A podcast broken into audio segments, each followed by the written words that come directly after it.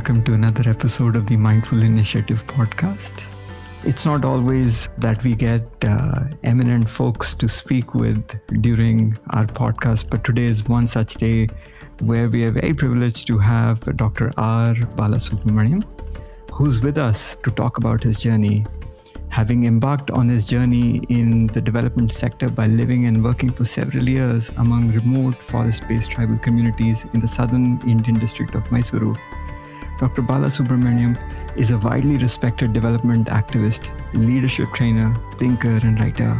After his MBBS, he earned his MPhil in Hospital Administration and Health Systems Management from BITS Pilani. He then went on to get his master's degree in public administration from Harvard Kennedy School. His living habits were greatly influenced by the teachings of Swami Vivekananda, and at the age of 19, he founded the Swami Vivekananda Youth Movement based on the principles of ahimsa, satya, seva, and tyaga. This NGO has grown to be one of the finest NGOs in India. He has spent the last 36 years of his life in the service of rural and tribal forests of India. He's also the founder and chairman of Grassroots Research and Advocacy Movement, a public policy and think tank in India. He's a Tata Scholar, a Mason Fellow of Harvard Kennedy School, and a Fellow of Hauser Center of Civil Society at Harvard University. He's a Frank H.T. Rhodes Professor at Cornell University he is an adjunct faculty at University of Iowa and a visiting faculty at IIT Delhi. He's also the author of seven books in Kannada and English. And I think COVID is a brilliant opportunity. You as a physician, it may sound very paradoxical that I'm calling it a brilliant opportunity. Opportunity for science to discover vaccines, opportunity for public health experts to learn how to better manage stuff. All that is fine. But I think deep down at the personal level, it's an opportunity for us to ask us the very purpose of our existence. So I think what we need is opening our minds, the way we learn, and deconstructing learning, not from the hierarchical teacher student learning mindset that we are all used to, but looking at environment, nature, animals, dogs, things around you, and learning from them. And the moment you start opening yourself like that, then you understand the power of the traditional knowledge system. Welcome, Dr. Balasubramaniam. Thank you. Thank you for having me over in this podcast, Nitesh. So, first thing I wanted to ask can I call you Dr. Balu? Please do call me Dr. Balu because Balasubramaniam looks so distant and somebody else. That was my first question. You know in these interviews we we get to know a little bit about uh, the people that we are interviewing especially about their childhood. And most times our childhood shape or at least you know begin to shape who we are as individuals. Now there's a lot of information that i found out about you after the age of 19 when you founded the ngo but if you could tell us a little bit about your upbringing and if religion was part of your upbringing or, or any spirituality was part of your upbringing? Well, I come from a very typical middle class family. And like most middle class families in the city of Bengaluru, aspirations are just uh, limited to studies. And the end outcome of studying, well, would be getting a degree in medicine or a degree in engineering. You know, we really had no much options. And once you got that, the next step was you write your GRE, or those days they were called uh, ECFMGs for medicine. Now they're called USMLEs. And or the PLAB exam for UK, and that's it. So India was just a launch pad, and then you found your way out. My life was no different. So shaped exactly in these middle class values. But what the values of middle class also shape you is, you know, you take enormous pride in family, in kinship. Uh, you grow up with friends who are very grounded you you are, you know, like Swami Vivekananda always says, he says, My faith is in the middle class.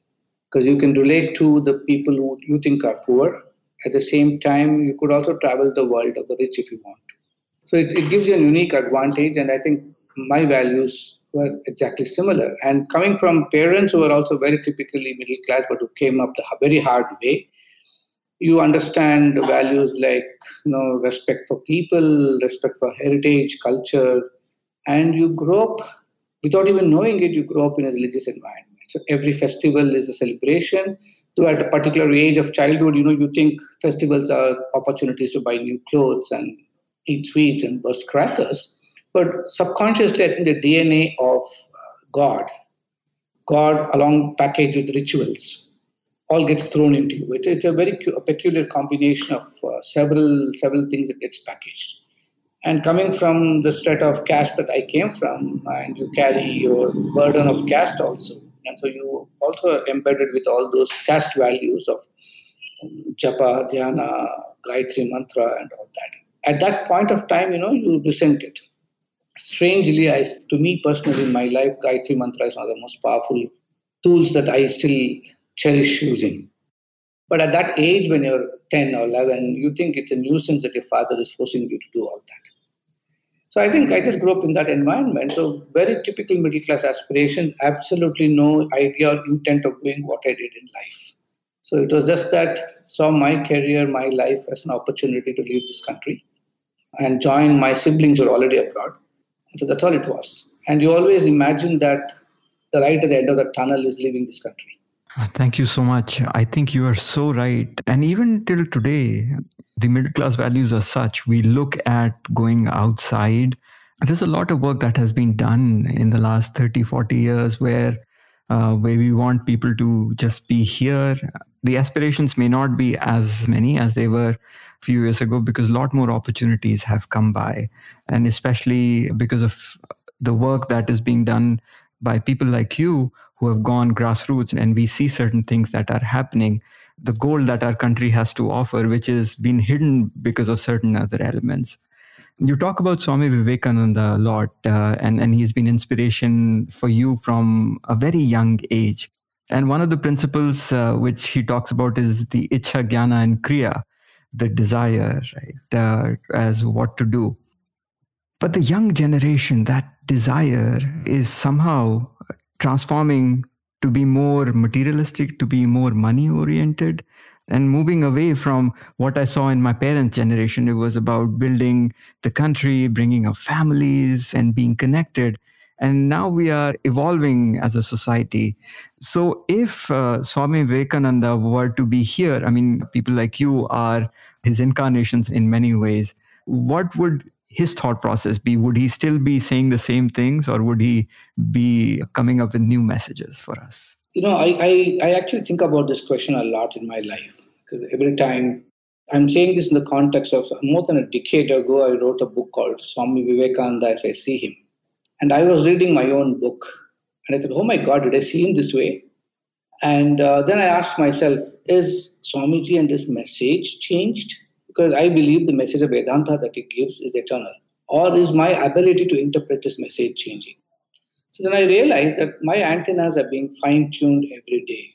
The more, more you get embedded in the discovery of the self, the more you enjoy diving inside, the more you try to withdraw your best. Now that you're successful from the outside distractions, you start seeing him differently. And I remember one sentence he says. He says, Life is a journey about traveling from one level of truth to the next level. And my understanding of Vivekananda is exactly that. Because I am at a particular level, I see him in a particular way. And then as I evolve, I have the ability to understand and interpret him better, and I evolve to the next level of truth. So his message is not going to change. I think our abilities to interpret his message changes. That's the way I look at it. And to me, if I were to interpret, instead of saying what would he say today, I would say, how would I interpret him today? And I am uh, reminded of a book by somebody whom I had the chance of just having a conversation with when I was in Cambridge in the US. She's written a book called, it was based on a PhD thesis. She's written a book called The Gift Unopened. And she discovers in her research something happened in the United States in the late 1800s, 1890 and beyond, which actually altered the trajectory and the growth potential of the United States. And as she go, went deeper, she realized it was the cyclone that hit the United States called Swami Vivekananda. And then she says the Americans are the most fortunate that Swamiji came there and spent such time at his peak, right? And then uh, she says Americans have failed to open this gift. It's a gift given by God and we have not yet opened it. And one sentence she writes in that book, she says, if Columbus can be credited to the discovery of the land of America, it was Swami Vivekananda which gave us our soul. And uh, so it's, a, it's a fascinating little book. And I keep telling myself, even in India, we have not completely opened the gift called Vivekananda. So we all, he's packaged with so many layers that every time I open one layer, I think, oh, I've discovered this man. And then you realize there's another package to be opened. And as you keep unopening this package, you discover him at different levels and different layers of truth. So to me, if, you were here today, and this is what I articulate, whether it's my talks, my lectures, my books, they're all essentially Vivekananda or Vedanta packaged in different ways, or I try to make them relevant and contextually relevant as well as culturally appropriate for the modern generation. So to me, the message would be for the young people. Uh, understanding the reality of where they are, I would say, can you explore and discover private gains while you're engaged in public good? Because Swami Vivekananda's life is all about life for others. In a letter to the Mysore Maharaja, he says, The vanities of life are transient, but he alone lives who lives for others. The rest are more dead than alive. Now, that's an eternal message. That is not going to alter. But the vanities of life are getting redefined now. What were the vanities of life a decade ago, two decades ago is different from what it is today. So I believe if it's repackaged and told people, you know what? Great, have private gains. The means is as important as the end, is what Vivekananda says. So pay attention to the means, have your private gains, but remember, it has to result in public good. So I call upon young friends when I talk to them and say, there's nothing wrong in having private gains the ethical, moral way but you got to understand the impact has to be public good. So as they start framing their life this way, they start their journey of understanding what life is for others. I'll give an example. Let's take the example of Bill Gates himself, right? His journey of private gains was Microsoft and all that he did and the wonderful things he has done in his life. But now he understands it's public good. Similarly, let's take our own extraordinary person, Azim Premji, right? his whole journey has been private gains, but now at a particular point in life, he realizes that's just the means or the stepping stone, and now he's living it for the public good. So we are such wonderful role models around the world, many in our own country. And if you can just understand that if you keep telling them public good at 18, 19, 20, and in a world which celebrates consumerism and exhibitionism, that young man is going to be at most confused, at best maybe inspired. So I would say find the middle ground and say, hey, it's okay. Find your private gains, but remember, public good has to be a measurable outcome of your private gains. And I think it works.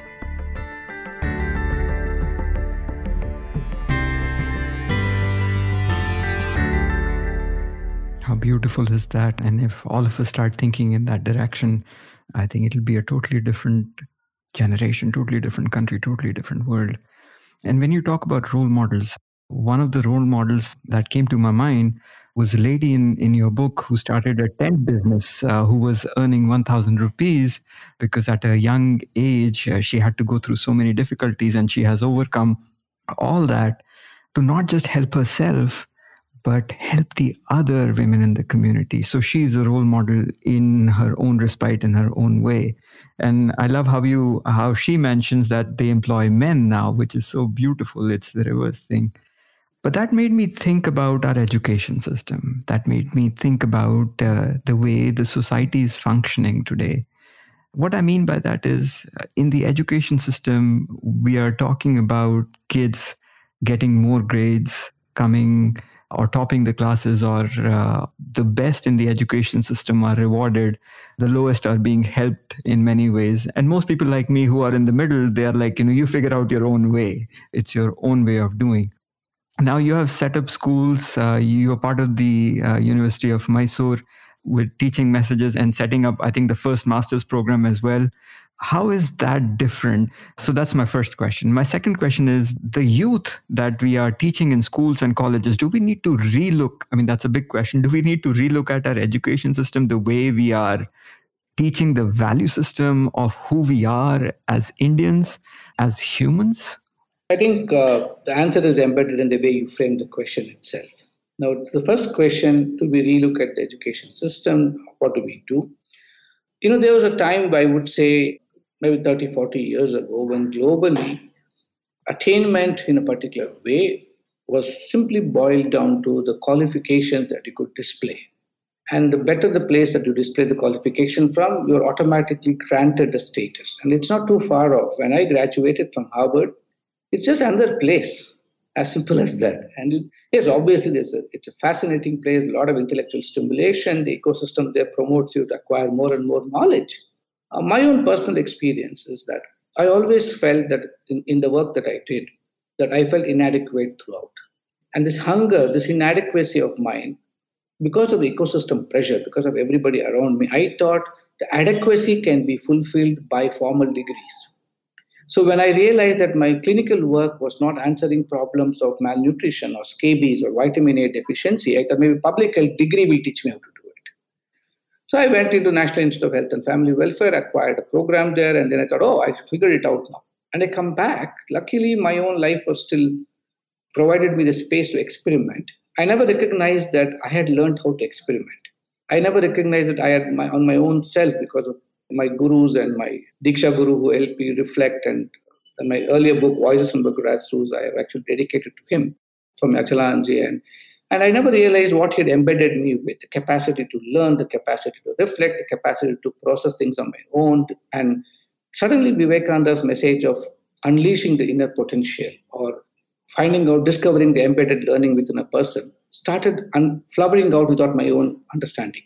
But I was still a victim of a system I'd come from. And I thought, okay, public health doesn't answer my questions. Maybe the problem is health systems. And that took me to BITS Pilani, and I thought, okay, that will teach me how to do it. And well, I didn't find an answer to the real challenges of tribals living in the forest. They've been suffering because of laws which they never understood. I thought, oh my God, I know how to find a solution for this. The mecca of human development is the Harvard Kennedy School. Luckily, I they invited me. I went there, did the program, did a fellowship and all that. And I came back. And then finally, after coming back, I realized I still didn't have the answers. Thankfully, they didn't give me the answers because they wouldn't have been my answers at all. But what they gave me was a better way of framing questions and the confidence that I could discover answers from within myself, which is anyway there in me. But society being what it is, Harvard might have wanted me there because of my 30 years of work in the grassroots. But today, people want me because I'm a Harvard product. That's a very strange thing. So there is a cosmetic value that we all give to these institutions. So I think I wouldn't discard it for now because we're a society in transition. We still need those cosmetic appendages, if I may call. But then those cosmetic appendages must realize and learn that education is not just for employment. The private gains part can come from employment. But they need to learn that if we can embed in our younger generations, the children of the country and then the youth of the country, the ability to figure out for themselves their own inner selves, their potential, the true practice of brahmacharya in, in a, not in a just a continence kind of a way, in, in an academic kind of a way, devoted to the growth of concentration and discipline and dispassion and determination, all these essential qualities that we celebrate in a country for generations. I think we unfortunately lack a generation of teachers who can do that because we have had a generation of teachers who always believe that employment is the future. Employment for what is a question that if younger people ask, and they are asking. I can even talk about my own son. Uh, he went to the Indian Institute of Science and then he said, This has not given me what I wanted. And he said, I'm going to discover it on my own. And today there are opportunities. And if you, if you can only, I only appreciate and I say his real learning is the courage in saying, I'll discover it myself. If we can embed a future generation with that courage, with the wisdom, with the conviction that, you know, there's a civilizational wisdom in this country, which if I can unpack and rediscover in a way in which it appeals to me, things can get much better. So we have been trying small experiments. And so even if you look at my own trajectory of life and the schools and colleges we run, it was no different from the other systems. Because I was also, my vision was limited to the product of the system I came from. But once I started asking these questions, now we are actually relooking at it and we are now conceiving a center called Center for Human Excellence.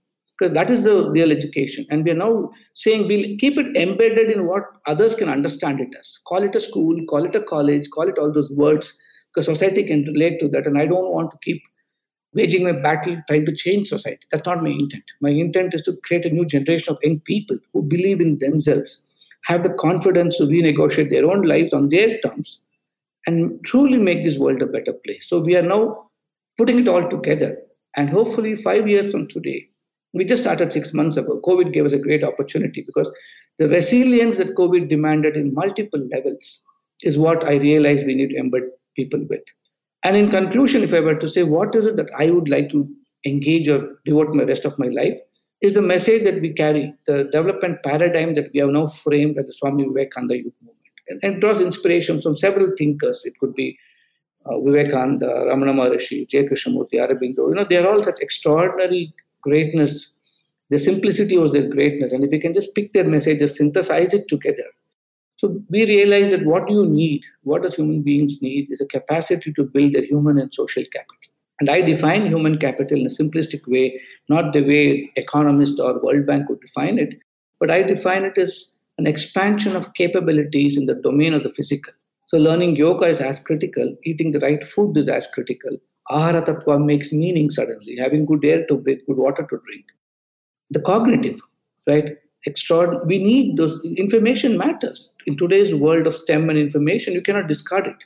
The third is emotional no bhava. We don't even know how to deal with bhava, the interpersonal intelligence or the intrapersonal intelligence that we all need to have. And the last is spiritual. You cannot remove one out to the other. And whatever, I don't want to waste my time arguing is it saffronization, it is not saffronization. I think it's a meaningless waste of time. Expanding the physical, cognitive, emotional, and spiritual capabilities of a person. And making you have to build a cohort of people to have influence and change at a larger level. That's why the social capital has to grow. Now, your podcast is a great way of social capital to expand. So, if I'm going to talk on your podcast, and maybe there are 100 people listening to this later, in some way we get connected. And the connection is the real experience of connection, doesn't have to be, you don't have to physically be there. In a very deep, Advaitic way, if we can learn to listen in a co generative way, we find meaning in each other's words and then express it in different ways. And this is what we hope to embed. And if a child wants to go into the regular way of life, there are going to be powerful economic consequences, the tools that we're going to give with this. He can do that. So we are not, that's a private gain I'm talking about. But if he decides to say that, okay, well, this training is going to make me use this and redeploy for public good, the world is going to be better. So it may sound utopian and dreamy, but my conviction says this is the way to go.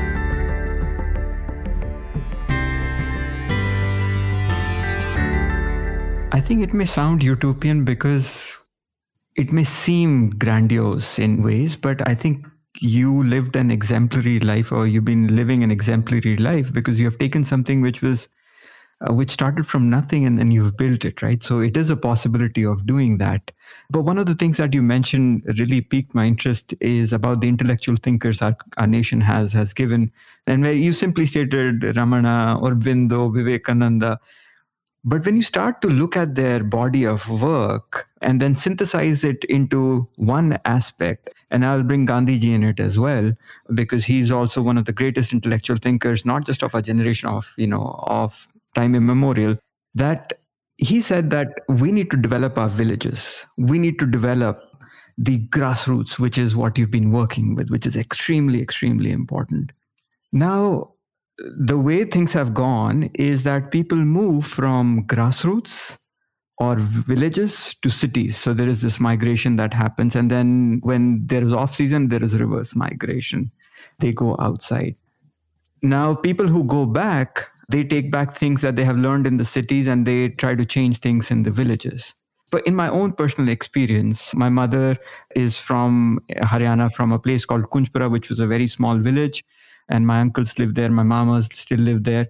But they have so much wisdom to provide. The tribals that you have been working with, the stories that you have mentioned, that they have their own ways of doing things. And there is nothing wrong because they've been doing that for generations and they're perfectly okay.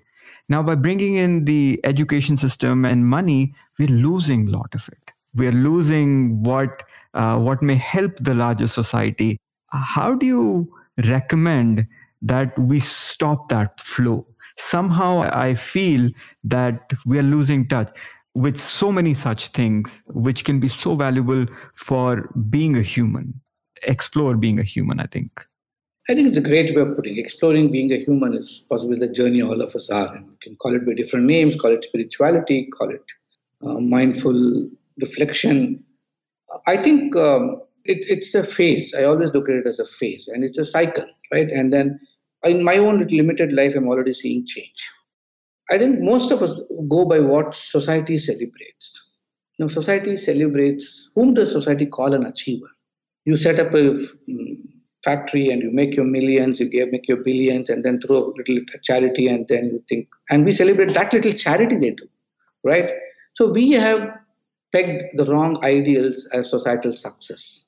And that's fair. You know, I think every generation moves at a different value culture, value levels, right? If you look at, you know, simplistically, if you look at the Mahabharata times, right? What we valued was valor and courage, and we celebrated Ekalavyas and Arjunas and all these people, right? And that is natural. That generation of people, if you're really courageous and uh, full of valor and bravery, and you say, oh my God, is great, or Abhimanyu, and those were the role models for society at that time. I'm just historically drawing, uh, I'm extrapolating. Or in Ramayana, we celebrated truth and the way Rama lived and being honest to oneself and that, that life of. And then we celebrated also during that time, strangely, wisdom. Because Vishwamitra could throw away his kingdom and become a rishi in the pursuit of knowledge. So, in some sense, knowledge was also celebrated and the way you lived and ethicality of life, etc. You keep coming down generations. Maybe during our freedom struggle, patriotism and nationalism and overthrowing the British and these sentiments were celebrated by. That's why we still remember Bhagat Singh and Chandrasekhar Azad and Rajguru and all these people, right? So we, we believe they're great role models. And so we keep repeating that throwing a bomb at the British. Or, so we ignore the violence he might have caused in that brief second, but then we celebrate his patriotism, and that's fair. But post independence, a nation suddenly believed imitating the West, absorbing consumerist values, economic growth in a very stifled way, whatever. As a development expert, I have a different view on the way we chose those options. But we celebrated fighting poverty, acquiring prosperity as values. That's why today you would call Narayan Murthy or uh, Kiran Mazumdar or uh, Azim Premji as heroes. At the same time, we also celebrate how they make money is important. That's why you don't celebrate Veerappan, who also made his millions, but he didn't make it the right way. We don't celebrate him. We actually, it's a negative way of celebrating his wealth, right? So society still had some values. But I think now suddenly we're discovering that that alone is not sufficient. There's something that's still unfulfilled. So we had a time in the, I would say, in between the 1860s to 1920s, and that's why if you look at all the great names I said, whether it's and if you add Tagore to it and all the wonderful people that led this country, they're all in one historical time set. It's not that the country has never produced leaders after that. It's just that society has not celebrated them because the value system in the ecosystem is not for celebrating that kind of values. So when the time when Tagore's and Vivekananda's and Bhagat Singh's and Gandhi's all flourished, what was necessary was their nationalistic expression. And so we can remember them. Today, I think what we need now is a rediscovery of that nationalistic expression, not from a very narrow parochial view, it is not about loving India and therefore the expression of loving India is hating Pakistan or any other country around us. But acquiring that extraordinary ideal of seeing God in man and understanding that India's real status of Vishwa Guru that Swami Vivekananda spoke about was giving this message of that inner potential, that inner divinity embedded in every one of us, that message of Advaitic experience that we can share with the whole world. And I think it'll catch up because increasingly people are now recognizing that they are not satisfied with the status quo. And I think COVID is a brilliant opportunity. Now, as a physician, it may sound very paradoxical that I'm calling it a brilliant opportunity. Opportunity for science to discover vaccines, opportunity for public health experts to learn how to better manage stuff. All that is fine. But I think deep down at the personal level, it's an opportunity for us to ask us the very purpose of our existence.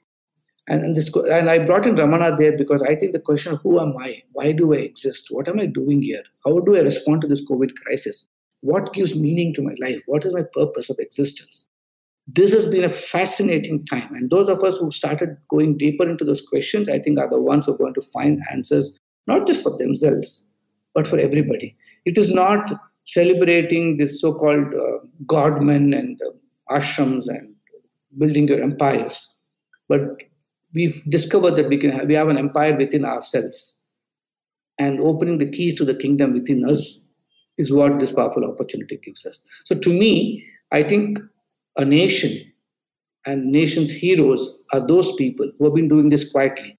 And what i have tried to do in my books whether it's I, the Citizen in the context of policy and human development in, in voices on the grassroots again the same construct or in the expression of leadership uh, in the leadership lessons for daily living that i write about is to do two things is to demonstrate the extraordinary wisdom embedded in what we dismiss of as ordinary people and this is more more more capturable in a rural setting i'm not saying it doesn't exist in urban settings So the, the ability to rediscover traditional wisdom and civilizational knowledge and learn lessons from our heritage is much more possible in a rural ecosystem. And that's why all my examples are mostly rural. But it doesn't mean they're not urban. I'm not even discarding that. It's just that I haven't had the opportunity to live long enough in urban areas to discover that. So I think what we need is opening our minds, the way we learn, and deconstructing learning, not from the hierarchical teacher student learning mindset that we are all used to, but looking at environment, nature, animals, dogs, things around you, and learning from them. And the moment you start opening yourself like that, then you understand the power of the traditional knowledge and wisdom. To me, that is the true purpose of education. And opening that is what our schools and colleges should do. To some extent, in some strange way, the national education policy has tried to package a few of this together. But there's always going to be proof the pudding is going to be in the eating. So when you reconstruct and translate it into a transactable curriculum, in a situation, in a system where the teachers are just not competent to be doing that, I'm not too sure what the results will be, but it's a good beginning.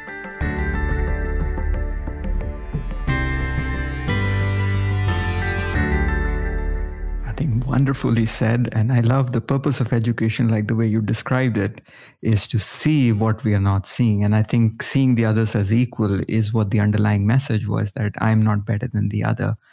We're getting towards the end of our time. I do want to touch on the crucibles that you talk about, the transformational points that you mention in your book, because that is one thing that really inspired me reading more and more. And especially I think it was the first story about the young 14 year old mother delivering the child.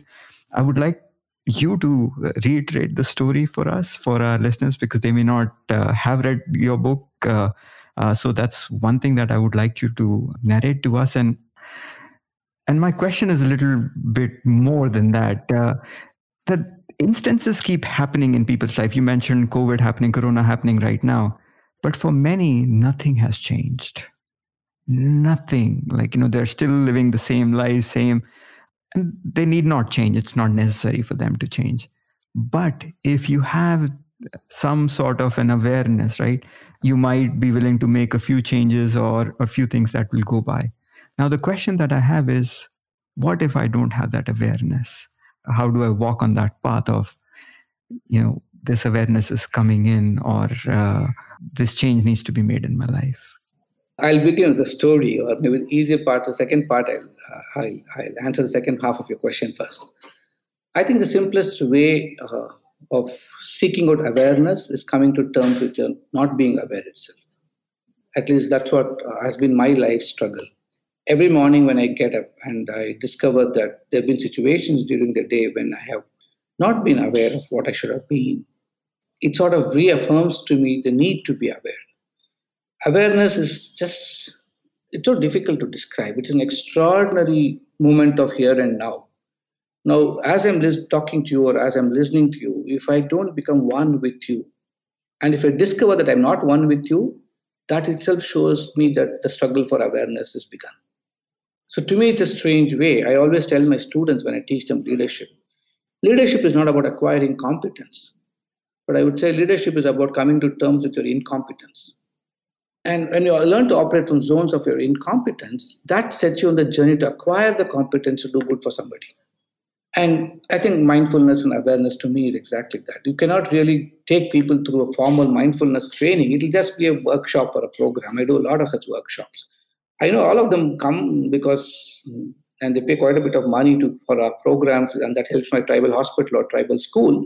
But beyond that, many of them start on the journey of mindfulness. Some of them don't.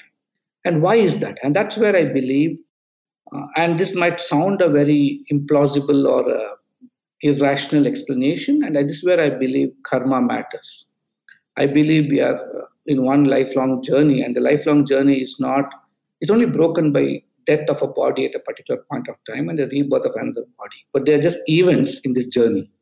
And so what where you left off before is where you begin again and that is the enormous preparation that you've had over time is not visible to us in a limited way of our existence we think okay i'm now 50 55 years old and that's all i can remember but maybe we don't have the ability to go deep enough to remember all that but at least i think that is exactly why uh, some of us can begin somewhere and some of us cannot begin somewhere. And suddenly a crucible experience makes meaning for somebody today. The same experience another person at the same time doesn't make meaning to him because his antennas have not been prepared by this journey long enough for him to make meaning of.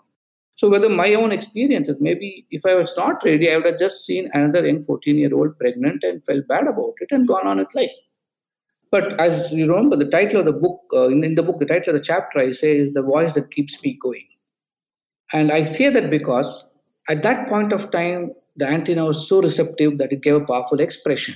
But now there will be different crucible movements, but I don't want to forget that crucible moment. So I go back to it and reflect on it and keep me going all the time. Because it just tells me how simple uh, life can be or how sometimes unidimensional and linear we are in our thinking. And we just sort of embed all the problems in our mind that we don't recognize others having bigger issues to worry about. And then that girl child keeps me going. Just to repeat the story now, what did it mean? You know, you should also look at the story beginning off with an egoistic aspiration. I'm here to serve. I'm going to go to the villages. I'm going to be the next Albert Schweitzer. The Nobel Prize is just around the corner and people are waiting to give it to me. At 22, you actually are inspired by Vivekananda, but you're not understood Vivekananda because Vivekananda says this so powerful. He says, Don't stand on a pedestal and say, Here, my poor man, take my five cents. He says, Consider itself, consider it a privilege that you've been chosen, that good work is happening through you. I'd intellectualized this statement, but I never experienced it. So I was still in that phase where I thought, oh, I am the doctor. I'm a university ranker. I've given up a post graduation degree, gone into the forest. I've decided not to follow my siblings to the US or Canada. And here I am doing good. And this little girl is pregnant and she better come to me, right? That's a kind of attitude. So when I heard this girl, I, didn't even know she was a 14 year old. When I heard that the chieftain's daughter was pregnant, I thought, wow, this is an opportunity I never, and I, can be unashamedly open about this. I never thought there's an opportunity to serve God in her. I only thought of an opportunity that if I were to deliver the baby, the Yajamana, who was the chieftain of the place, would now celebrate me as a hero, and because of which I'll have an entry point into the community and everybody will celebrate me. So I saw it as an opportunity for reaffirmation of my existence as a doctor in the role that I was. I never saw it as a role. I thought that's myself. So I think to me, leadership, again, I, I learned this from that lesson. The lesson I learned from there is ability to distinguish role from self. To me, that is leadership. In that moment, I had become the role. And I thought, oh, they have to recognize me. So that's how I got inspired to go there. And I went there and I found, when I looked at her, I realized she's a 14 year old child who's pregnant. And those days, tribals never had structured marriage. They just lived together. And if they got pregnant, so be it. And to me, even then, I felt, wow, high risk pregnancy great opportunity to revalidate what I am. I, and I loved obstetrics. So I thought now I can show off my skills. Great uh, time to get accepted.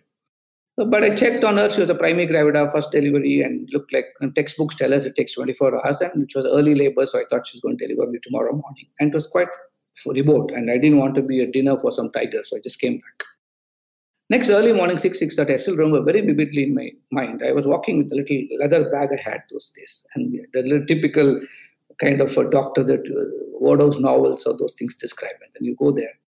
On the way, Putama, elderly tribal woman, stopped me. She was taking water from a borewell. She was the aunt of this child. She asked me, Where are you going so early? And I said, I'm going to deliver Madhi. She laughed and said, You don't have to go. She, all, she already had the baby last night.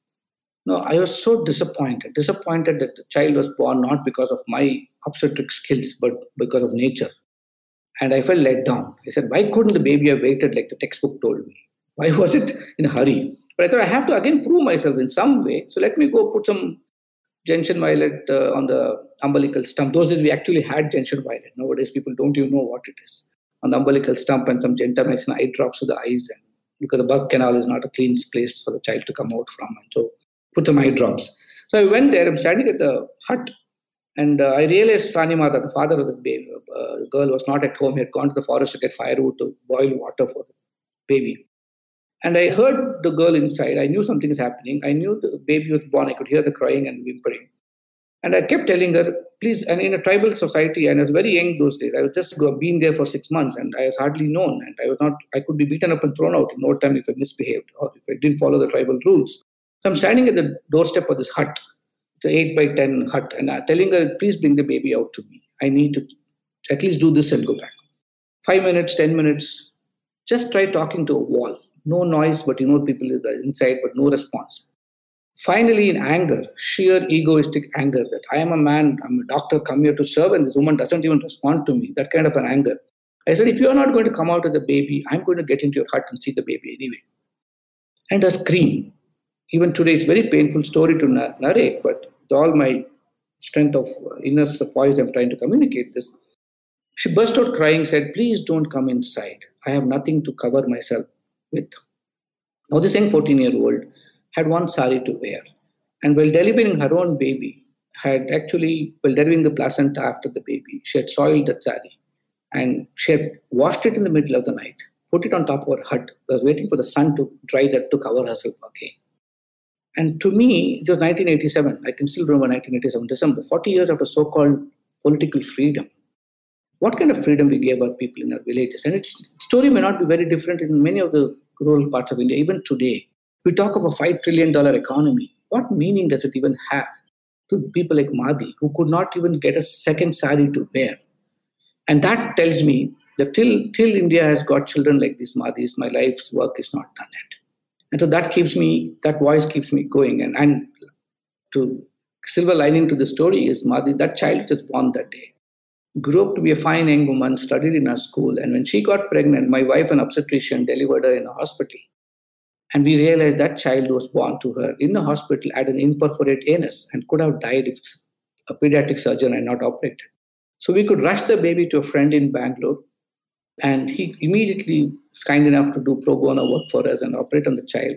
And that baby is also now an young person who also studied in our school. So when you see this and look back, there's a tendency you can say, I did it, but I believe these are opportunities which reiterate what Swamiji told. Know, he says it so beautifully, and I every time, and I also made this mistake. For a long time, I believed I did it. But then you wake up when Vivekananda writes this powerful statement, and I would like to end with that. He says, All the hospital, it looked as if he wrote it for me. Now, every time I read it, I think he wrote it for me. All the hospitals you construct, all the schools you build can crumble to dust in one earthquake or can get washed off in one cyclone. All our work is in the banks of the river Kabini. So, one big cyclone or a flood from Kabini, everything will go away. So, he says, the cow which gave birth to the calf has already been programmed to give milk to it. Who are you to believe that you're saving the calf? God, who has given birth to all of us, has already programmed all of us. Just feel privileged that you have been given the opportunity to be the instrument of change, be the instrument to actually enable this. That's all you have to be. To me, mindfulness is the constant reminder that we are all privileged to be instruments of a powerful personality, powerful force, a powerful embedded message of Vedanta called Vivekananda.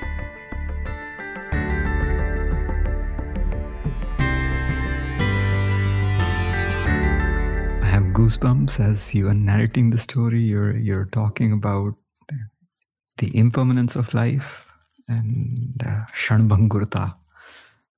So towards the end of our uh, conversation, we ask a few questions uh, to get to know a little bit more about the person that we are interviewing and, and our listeners know a little bit more about them. So the questions can be answered in one word, one sentence, one paragraph, whatever you feel like. And you can politely decline as well. I mean, you don't have to do it politely, you can do it politely. uh, so the first question is uh, one memory from your childhood days uh, that brings a smile on your face. You know, uh, it's a very small, silly story. My mother used to give sometimes five paise to buy what I wanted, and it was very treasured five paise. Once in a while, she would give, and went, and those were difficult times for any middle class family. I was uh, walking back home.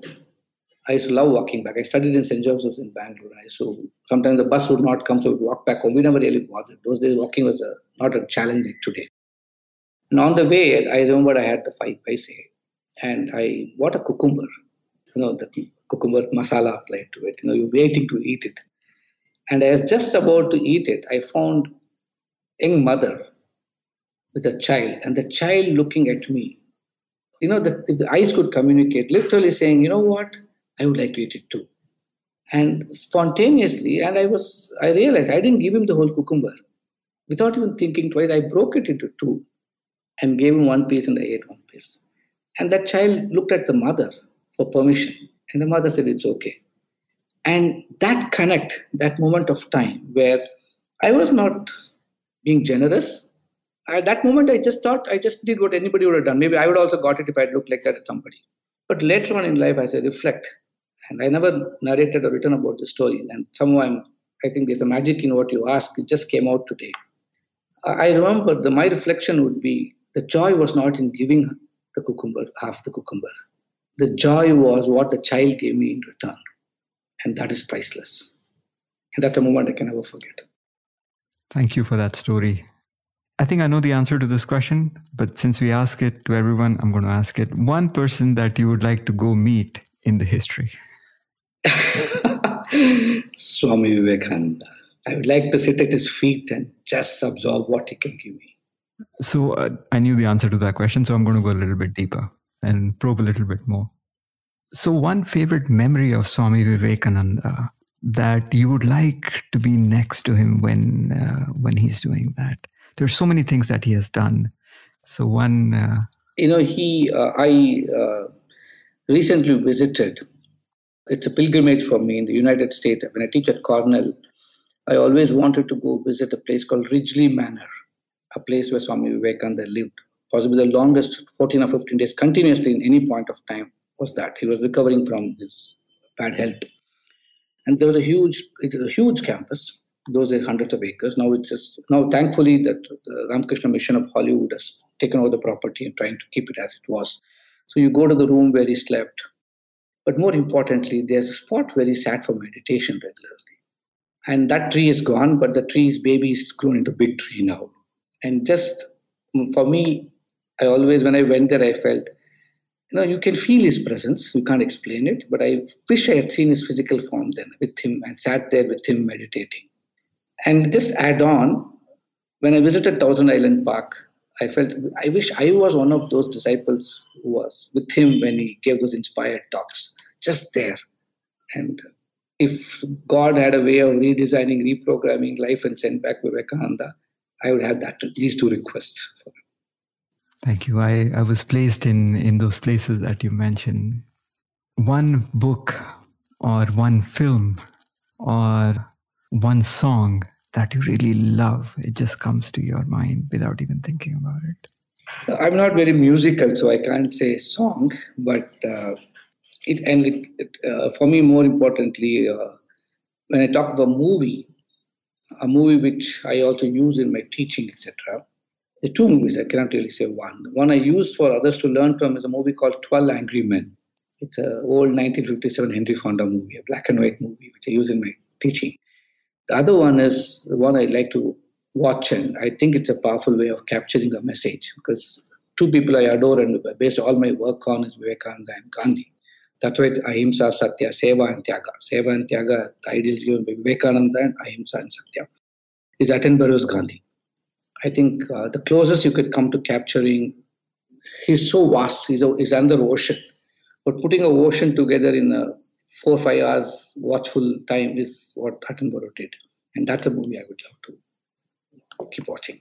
Thank you. And our last question is um, I think our, our conversation has been full of that, but I think I, I would still like to ask this question so it's helpful for for the future generations what message do you have that they can do better than what they're doing now? And any words of wisdom that you would like to give them? I must confess, I really don't have words of wisdom, but I can only transmit the message of Vivekananda. Uh, in, a, in a beautiful way, he says, Life is short, give it up to a great cause. Most of us travel this journey without even discovering the true purpose of life, without even discovering what is a great cause. Some of us lim- interpret it in a very limited way as making my millions, making my thousands, making whatever, or setting up a factory, setting this, doing this. But I think just resonating or living with this message of life is short, give it up to a great cause. And I remember what I told my son if you deconstruct this in a very simplistic way, Swamiji says, be and make. And he says, be good, do good. So I, and, and many, many years ago, as a young boy, my son asked me, you keep talking of Vivekananda. I don't understand. Tell me what I can understand. I told him, your life's purpose should just be, you should be happy. you figure out what happiness is.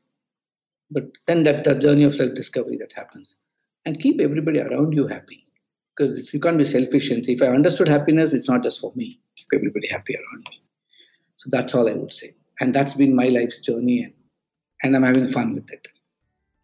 And I think that's a good way to end our uh, journey of this conversation together to have fun in whatever you do, to see joy in whatever is around, and to see the human in the other person and find happiness.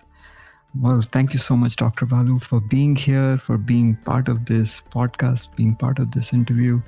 And uh, you say you don't have words of wisdom, but I think this conversation is full of wisdom, and and our listeners and beyond if they can take the essence out of all of it and imbibe just even a small percentage, uh, they'll find the richness and happiness in their lives through the words that you said, through the message of Swami Vivekananda, and so many others that you mentioned.